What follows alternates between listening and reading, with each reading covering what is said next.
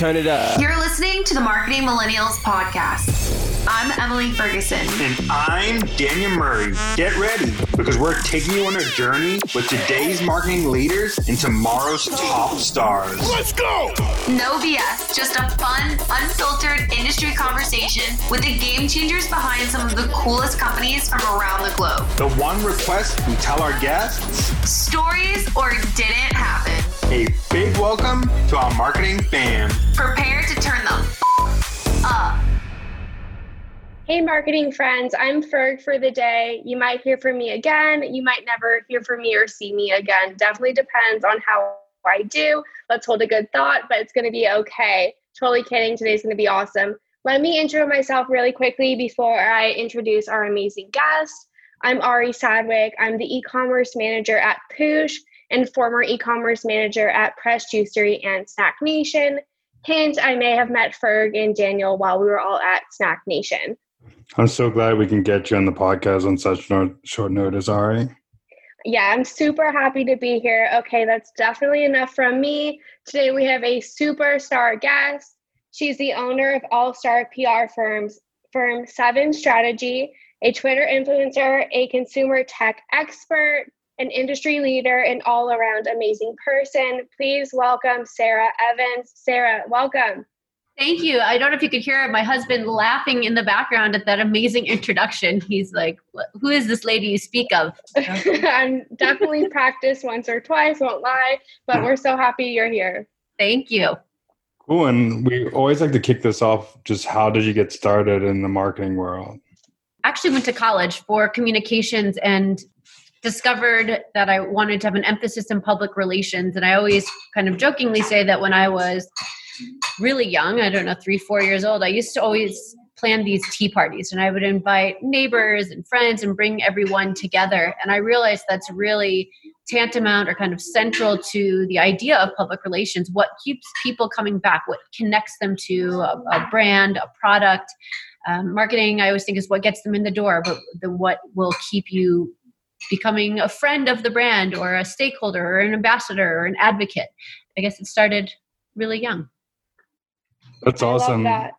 A lot of people don't get the opportunity to like know what they want in college. And like at least I knew I like I got into like marketing automation, which is like nothing you learn in college. So it's like uh, I was like, what is this? I just wanted to start in marketing. I knew that, but I never knew like the path. So it's cool you went down that path.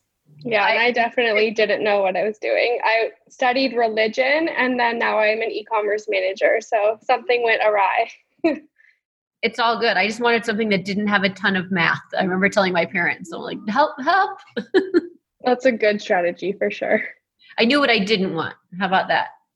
And then, how would you describe what PR is to a five year old? Obviously, you're an expert. So, just kind of to someone who might not know as much, what is PR? Let's let's try this. Hey, Cash, what do you think mommy does for a living? This is my nine year old. Sits on the computer all day. I knew it'd be something like that. So to a five year old, it's I'd probably say I oh I've got it. Mommy makes people like them. um, I think that's one of the best ways when I think about giving moments momentum, which is one of the kind of key phrases I use with clients.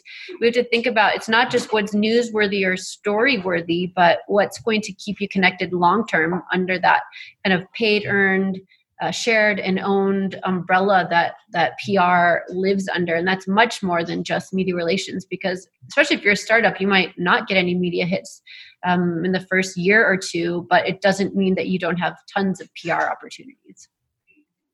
What do you think that companies are doing wrong with PR? Because I feel like I honestly hate those little like PR blasts on like like weird uh, like PR Newsweek or whatever it's called because it's just like doesn't seem authentic to me. It just seems like they pushed a button. Yeah, I, play.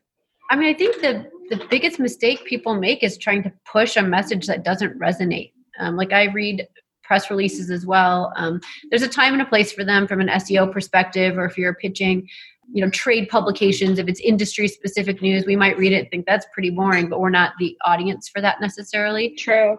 But just a general look at the public, you just read some of these messages, and I'm like, people were paid to create that, to write that, to promote that. Someone said, that's a great idea. let's, let's put that out there.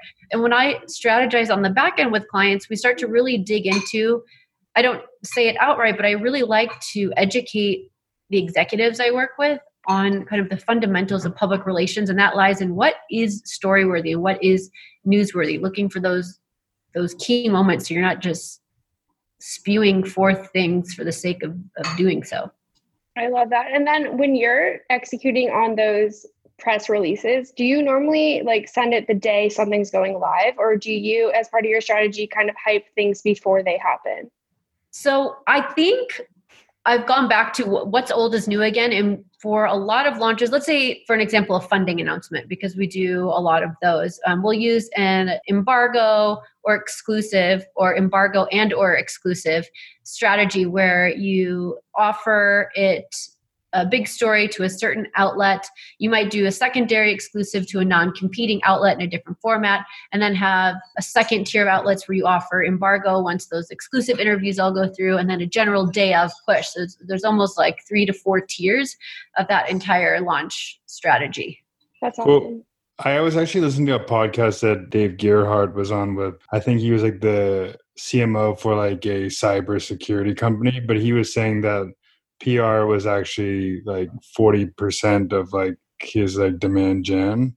So I just want to see I've never been in a company where like PR brought in so many leads, but I just want to know like what is like that strategy to bring in those like leads from a PR perspective. I'll give you two good examples. One is I had a client earlier this year, and we, we still work with them. They are an auto- autonomous technology company when COVID first kind of came onto the scene, they pivoted and created a specific type of drone that was indoors only that could use a certain kind of uh, UVC light disinfectant to wow. clean small spaces. We were able to generate so much press, they had to hire more salespeople to keep up with the demand coming in. Mm. I don't know if there's a better ROI for PR than than that kind of anecdotal story, but that's that's kind of a you know a one-off example. I'd say the majority of the time pr works hand in hand with the marketing and seo teams. So we might get a great media hit but then we go into amplification. What are all of the ways we can repurpose this media hit and the SEO team can use, you know, if you get a great placement in the New York Times or Wall Street Journal or TechCrunch, Ad Age, any of those places, it's third party validation. So now you can use it as part of a paid ad campaign. You can put a, as seen on on your website. Like there, there are all these other tiered things you can do with that one media placement to give it legs to then bring in ads. So it doesn't necessarily, the ads don't happen because of the placement. It's what you do once you get the placement.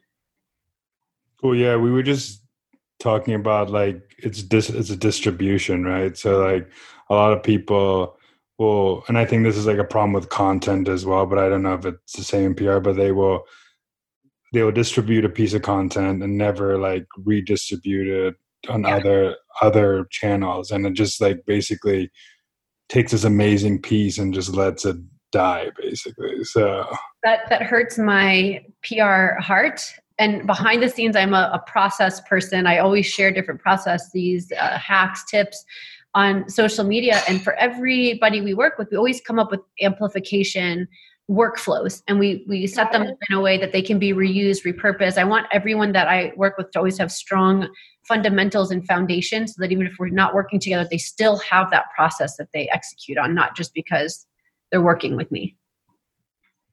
Cool. I mean so- i think that the distribution part it, i mean just from the e-commerce side if mm-hmm. like let's say you got a, a, placement in you know the new york times or in whatever whatever source you're saying that would be the first thing i'd want to add to the checkout on the product page. Right below the add to cart just to have you know four words and then it says like from the new york times or whatever it is. That's the proof that i'm looking for.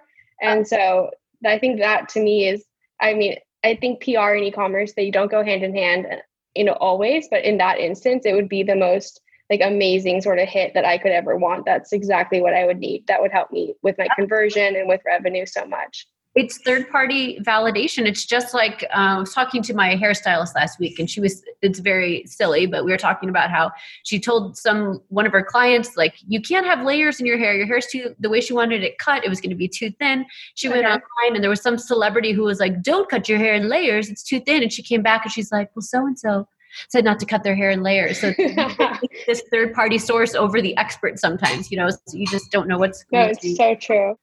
I'm always interested in like how you sell your story that they can say like the same thing as you you're actually trying to portray because I feel like sometimes it can get lost in translation. So what's like the process of working with these media outlets to make sure your story is told the way that like you you see it? so that is a fallacy once you put that out into the world you are are i don't want to say at the mercy of but they're you know the, the media journalists don't work for us. So they might have a, a larger story that they're trying to tell and you become a part of that. Um, you might have a client like there, there are different levels of, of placements too. You know you might have a full feature about someone. You might have a quote from a ceo you might have a link back. You might like there's different levels of those mentions. The best you thing you can do when we're working with journalists is just give them the answers to their questions typically we have something called a key messaging guide. So when a, an executive's getting ready to do an interview you'll give them a briefing document that says you've got this interview coming up. Here are maybe some potential questions we think the journalist could ask and here are a few key messaging points you want to include in those responses so that you are repetitive with that and you keep hitting that point home. You don't want to confuse or misconvey information. So we do spend a lot of time coaching, prepping, interview prep, messaging prep with executives for those big moments, and then uh, making sure reporters have access to all the information that they need. And even then, you still run the risk that something might not be told the way you want it. It's so true. I think that there's only so much prep you can do just because even if you know the sound bite that you prepare everyone's you know in a real conversation or they get comfortable and next thing you know but i love that you have the process in place for at least kind of preventing as much of that human error that is going to happen You're so right, Ari. I mean, it's just we you do what you can, and then once once you put it out there, it's the risk you take, but the reward is so much bigger. Uh, even if it didn't come out exactly the way you wanted, the fact you had that mention, most you know sometimes people don't even read the article. They're just like, "Oh, you were in Forbes, great, cool. Now yeah you, you know everything," and you're like, "Did you even read what I said?" But it's forbes Yeah. So you're smart. What is your selling point for someone having like in-house PR versus like um, an agency for PR? So I'm really lucky that I work in a few ways with brands. I have the strategy side of what I do, and then I have the unagency side of what I do. We don't function necessarily like a typical agency. So when I work with in-house teams, it's usually in two ways. One is I can come in and help provide support in an area where they might be lacking, um, or maybe they have an executive transition happening and they need someone to just help out until they fill the role. I also do a lot of training for PR teams. They want to focus or hone in on a specific part of digital PR communication. So I'll do digital PR boot camps for a, a, lot of teams, and that's where I'll teach those the processes, how to get your tool suite in order. And then uh, I also come in just as support to a team. I was working with a company earlier this year that uh, received a huge round of funding, and they grew so fast that their current comms team couldn't keep up with the demand that they had. So we were kind of the band aid supplement until they could hire more people. Well, that's a good, good thing. I mean, when PR gets to the point where you need to hire, and it's amazing. Like I remember, I was just listening to another podcast, and I know I keep mentioning this, but they had a, like a product launch, and the PR was so good that like their numbers were like skyrocketing that month, and then the board was like saying, "Hey, how can we repeat this?" And like it's like it's something you just can't repeat. It's just like that that that moment in time, like that it just happened. unicorn. Yeah. yeah, and then like obviously when let's say it's like that crazy month or you're brought in you know you can't always predict what's going to happen next but to set yourself up for success and to kind of level set with your client what metrics do you like to promise or track and attribution is probably you know not a easy thing always because you know there's multiple touch points but what metrics do you kind of look at or promise So it kind of runs the gamut based on what we're hired to do. Sometimes we're brought on because there really is an actual story that's going to happen, whether it's you know big funding announcement, they're launching a report or study. When it's something big like that, we'll do specific KPIs. Like our goal will be to get one tier one and two tier two um, media placements in the first 30 days. Maybe it's an infographic launch, and then we'll say we you know we're going to work to have 10 tier one and tier two placements, and because we know that there are places that whether it's trade publications whatever that are going to use right. that we can feel more confident in that. And then i'm working with some startups that just not startups companies i'm sorry who don't have their messaging necessarily nuanced. They don't have a response repository for frequently asked media questions. They don't have their tool suite. They don't they don't have anything in place will use the actual development of their entire communications process as a huge deliverable and what their team will function like. And after that then they can they a well-oiled machine works much better. No it's true. And even if you know that metric isn't tied to you know we set up these 14 processes and this month we saw this incremental revenue it's now you've set them up to function the way they're meant to. So even one day if you're not there to be yes. holding their hand then they'll look back and say oh if we didn't have this process we wouldn't have landed this client or whatever. They'll remember. The one question i had was how did you start building these relationships with like these media outlets? Because i'm always interested like how did it start? Like what was your break into like these introductions with them? And like how did you like keep building like your basically rolodex of people? So i'm going to show my age but um, this is this is not meant to be a, a bragging moment it's just just a fact back in the day when twitter was brand new i launched the very first industry tweet chat it was called Journ Chat. And it was for PRs and journalists and marketing folks if they wanted. Um, we'd get together every Monday night for two hours around a theme and talk about the state of our industries, how social media was impacting that, how we could work better together. And it grew in popularity. It used to be the number one trending topic on Twitter every Monday. And then we ended up taking the show. It was the very first time. It was it was South by Southwest, and CNN had us come do their very first live. Uh, wow. Uh, live show, and then I took it to NBC News in New York. So I did a bunch of really cool big things pre kids and uh, new you know new a new company owner that were new and innovative at the time and I, that helped set me up for long term um, opportunities yeah that's awesome i we had Robin Daniels, who was like the CMO. Yeah. You probably know him. He was talking about like there's always a like one breakout project or one breakout thing where you it explodes your career and like it could be like you're working at like a big company and you launch a new product or what you just did with like your Twitter thing where it's like that one big thing where it probably took a lot of hard work and like sweat and tears but now like look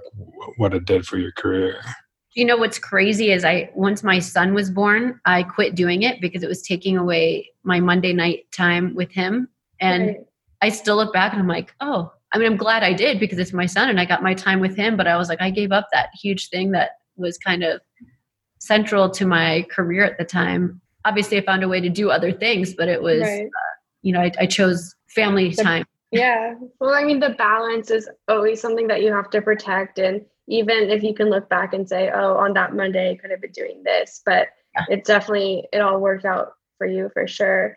I'm curious. So, when it kind of exploded for you on Twitter, had you been testing new sort of ways to handle other social media platforms, or was it just Twitter? Was you took to it right away, or had you been doing other stuff? I was in everything. I mean, the LinkedIn, Facebook, Instagram, back in the the chat days. Um, wikis. I used to build a lot of wikis back in the day. Nice. media on Twitter wikis, uh, you know, me- media wherever, um, all kinds of tools, resources. That's what I've always, at least in my industry, I try to be known for is how can I create tools, resources that will help others um, in the industry. I was just chatting with the folks at Airtable today, um, talking about building out better templates to help PR people manage tasks. So I'm always looking for ways I can give back to the industry. That's so awesome. I just was thinking about something, this is kind of on the spot, but like how would you have tackled that that ocean spray like viral video like because i think that was like a cool pr moment for ocean spray like and fleetwood mac i don't know i just i just i know that's putting you on the spot but i just thought that was like a cool pr campaign that turned into like a, a stream of like I mean, I don't, I don't know that what I would have done differently. It's such an opportunity that kind of gets put on you. And obviously, how you handle it makes a big deal. What I would be most concerned with is what do we do now? So we've had this viral moment. We've got this. We've got Fleetwood Mac. We've got all these cool things that have happened because of it. Uh, so what do we do now? And I think that's where you know the executive, the strategy side of things internally is you know what can we not necessarily recreate this, but what were the successful parts of this, and how can we either do good with this? How can we include others? Like, do we now take the Stevie Nicks of the world and, and get the next person, you know, who who becomes part of this in a new way or a new capacity. So I don't necessarily have the answer because I think it's it's successful in its own right. Well, I, I kind of was on the the track of asking like because I feel like PR like before social media was so different because now like you can tackle like the social media aspect and PR. Like the ocean spray, like it didn't start as a a PR moment, but it had so much leg for a PR moment. So, are you looking at like new platforms all the time to like leverage your PR moments? Absolutely. Um, I'm trying to think. My son has my phone, I think, somewhere. I'm just, you don't have, well, I don't know where it's at right now. Um, like Clubhouse, like all of the different apps and, and new places where people are popping up for things. I constantly try to get on those beta programs or early access because I want to see how people are using them for different purposes and see if there are opportunities. Most important for me is I, I want to be able to connect with with journalists or subject matter experts, influencers in those places. I don't need to be the one necessarily creating the best content there, but just being there to observe and connect is powerful. and That's to write awesome. the press release once it goes viral. on that on uh, like on that note on like the the social media that we we just talked about but like where do you see like pr going in like five years like what is like the future of pr like how could even if you have like one thing that you think is just going to start being like trendy in pr in the next five years I mean, it's a it's a really good question. I think I it- cliche said it earlier. What's old is new again. I mean, with COVID taking over our lives, I had to quickly pivot and readjust how we were doing PR. I mean, we're not doing desk side briefings. We're not making plans to go to trade shows and conferences. So I think we're going to have to find a way to get back to relationship building at a very core level. So it's not necessarily something super new and nuanced like what social media network is next, but how do you take a step back and rebuild those personal connections that you're not going to get at least right now in the next 6 12 24 months you better have a really strong connection with with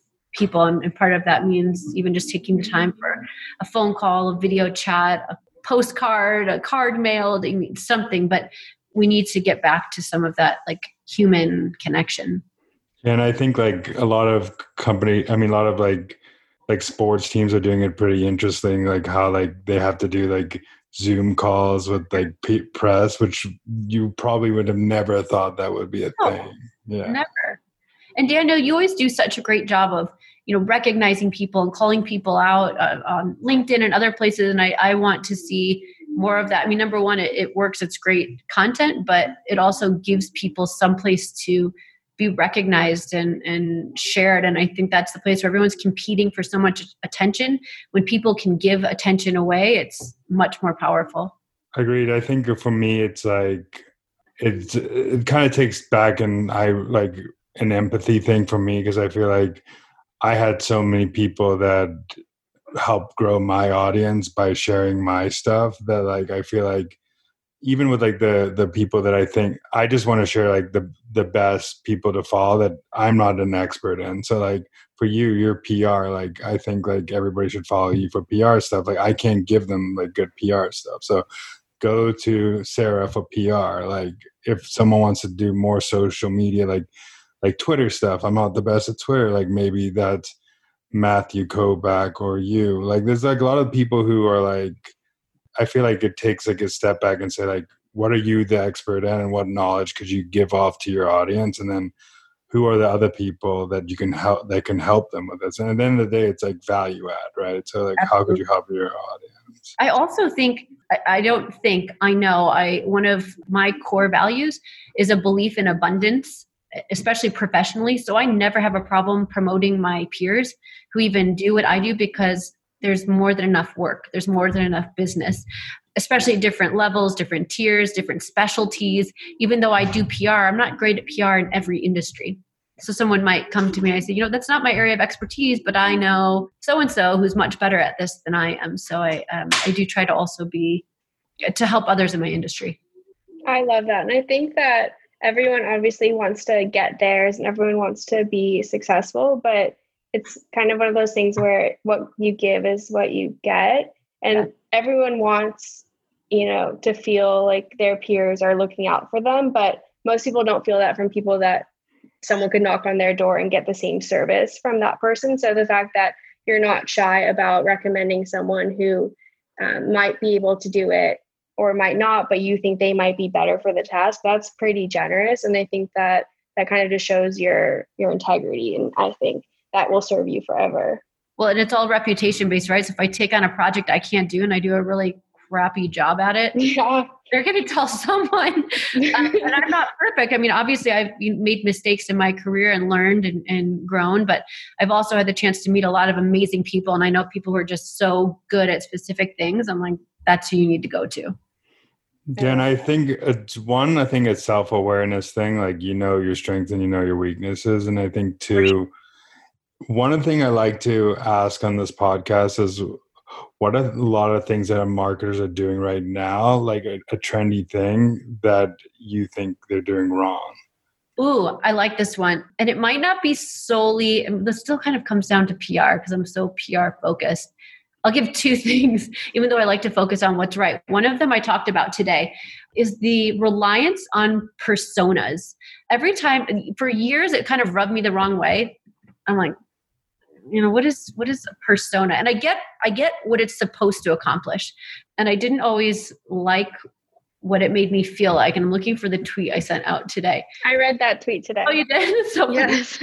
um, and i just talked about the idea of like nobody puts baby in a corner. Nobody wants to feel like they're just like everyone else. I like to believe that you know, there's some originality to me. I'm not the persona of nancy uh, you know a 40 year old executive who likes to yeah. shop at Lululemon. Like they're like this very specific um, version of myself. So I like the idea of of building concepts of how you people customers will use a product or the do moments like what will they do with this and i feel like that's so much more productive versus trying to force me into this like round hole that you've created. The other thing is newsjacking. And I, I, know that probably lives in the PR realm a little bit more, but the concept of, for example, if Ocean Spray is going viral, how does my brand insert themselves into the conversation, try to take it over or add something to it? And I've now been talking about thread boosting. So it's another, you know, kind of buzzword. But how do you add value instead? not t- thinking of this as how can we take over what has happened, but how can we do something with what has happened and add um, commentary, value, content, support others, give it additional legs. And I feel like it sounds better and it is better.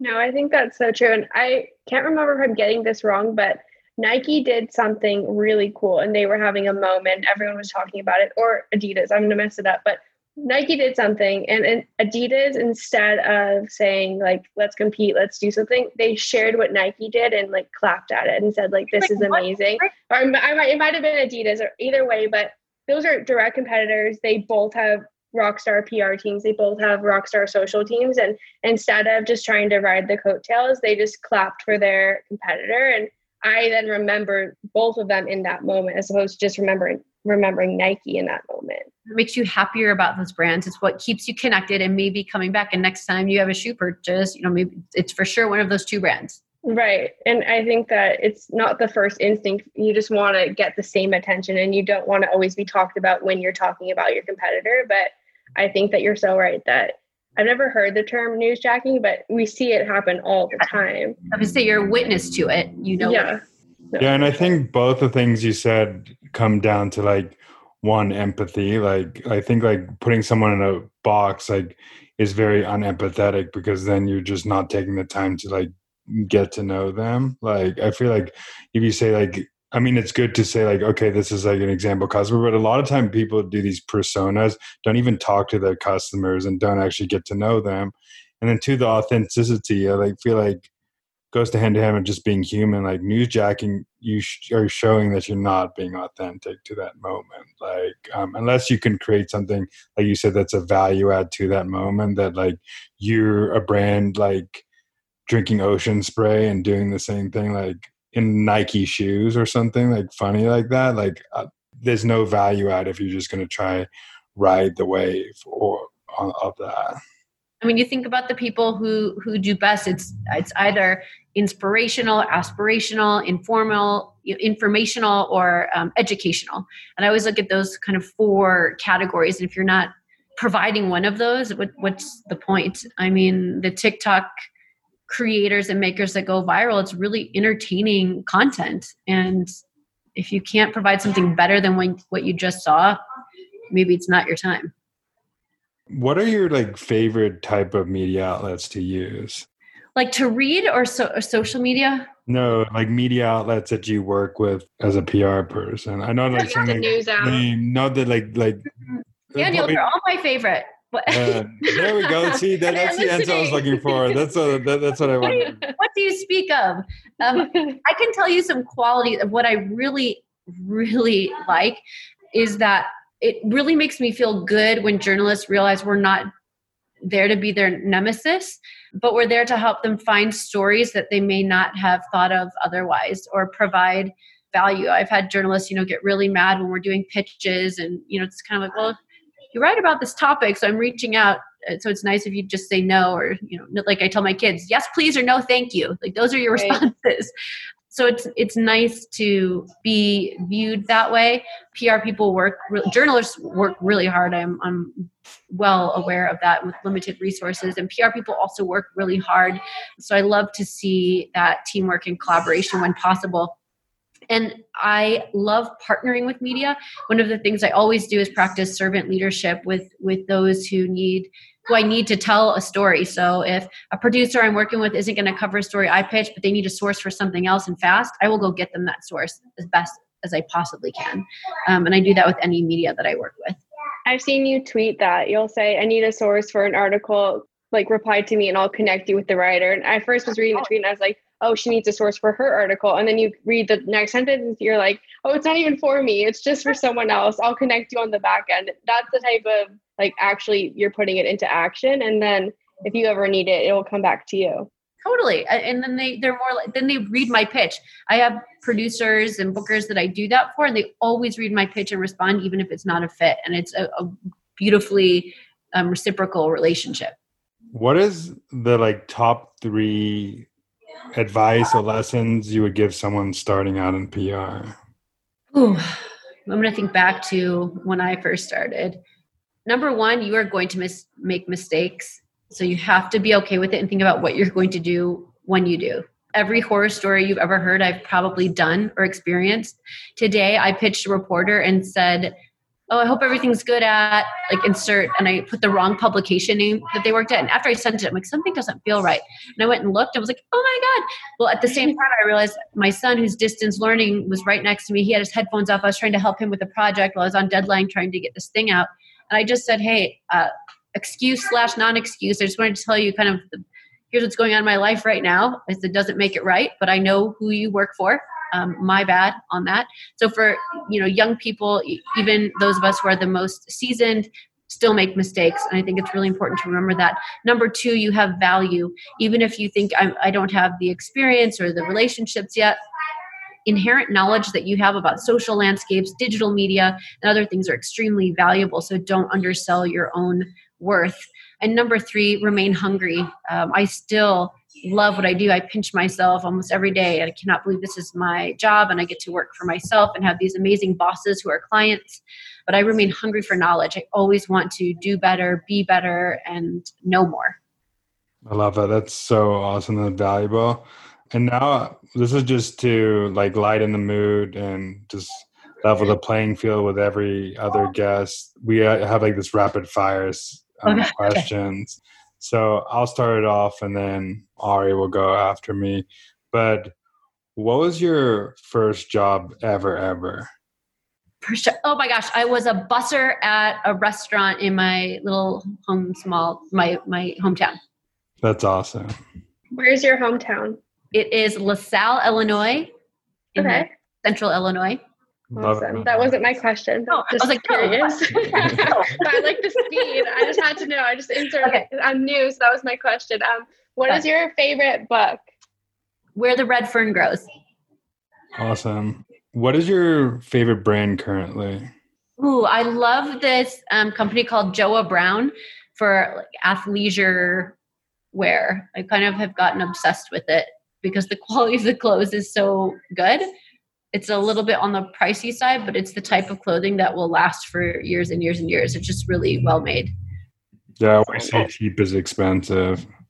What's that? I always say cheap is expensive when it comes to like clothes. Just because like I bought like uh, like a ten dollar shirt and it lasts me two wears, and then a fifty dollar shirt would like last me. That was just an insert. I the type of thing I've watched some of these 20 times and they're still in the exact same condition. And I'm not That's judging amazing. my clothes.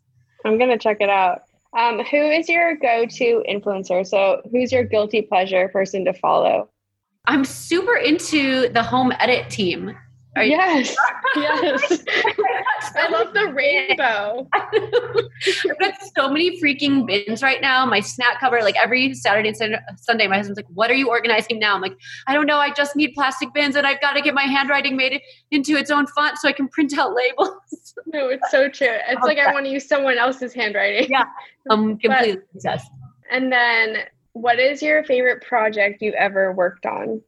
Oh, oh, I know. This was several years ago now, but so it was the hashtag Beat Cancer movement, and this is for um, there was ever a Guinness Book World Record for hashtags. In fact, after we got this first Guinness Book World Record for hashtag Beat Cancer, I think it was then beat um, by Barack Obama, then it was Justin Bieber, then Ellen, and I don't know who's broken it since, um, but it was for the most used number of hashtags in a 24 hour period and we worked with CNN and a bunch of influencers and got people all over the world to tweet hashtag beat cancer across many social networks. And now I'm forgetting who it was, matched funds and donations, and we raised a ton of money for cancer and, and a Guinness Book World Record, and it was fun. Cool, cool. What app do you currently use most on your phone right now? Todoist. oh, I've Um, never heard of it. Me I- either. Check it out. I'm a crazy organizational person. Um, that's why the home edit is like like itches a scratch for me. Um, but it really helps manage all of the tasks in my life, and I feel like I I've now set up a bunch of iOS shortcuts for it. I've got a widget for it on my home screen. Like I'm I'm pretty nuts with it. I'm gonna get it because I'm pretty type A, and so when when another sort of organized person tells me something, I'm gonna get it. Welcome to the rabbit hole, Ari. um, and then our last question is, what song or artist automatically puts you in a good mood? Ugh. I'm gonna get really specific with this, but I love Bette Midler sings the Rosemary Clooney songbook. It's probably like one of those records, albums, compilations that I put it on and I'm like, I just feel like I I sing every song. It just makes me really happy. All right. Love it. I'm gonna, Um, I've never heard it. We're gonna go listen. So, last thing we like to do is give you an opportunity to plug your social, anything you want to say or do during this part of the podcast, uh, your Twitter, your LinkedIn, or anything else you want to share. You can find me on Twitter and LinkedIn, PR Sarah Evans, on Instagram, Sarah Evans. Also, follow and engage with Daniel and Ari. And I love to promote others. In fact, I put out a list this afternoon of at least 10 other people I think who are amazing content creators. So follow all those people as well. Love it. Well, Yeah. thank you. Thank you for coming on. It was a blast. Thank you guys. You did awesome. Thank you. This was so fun.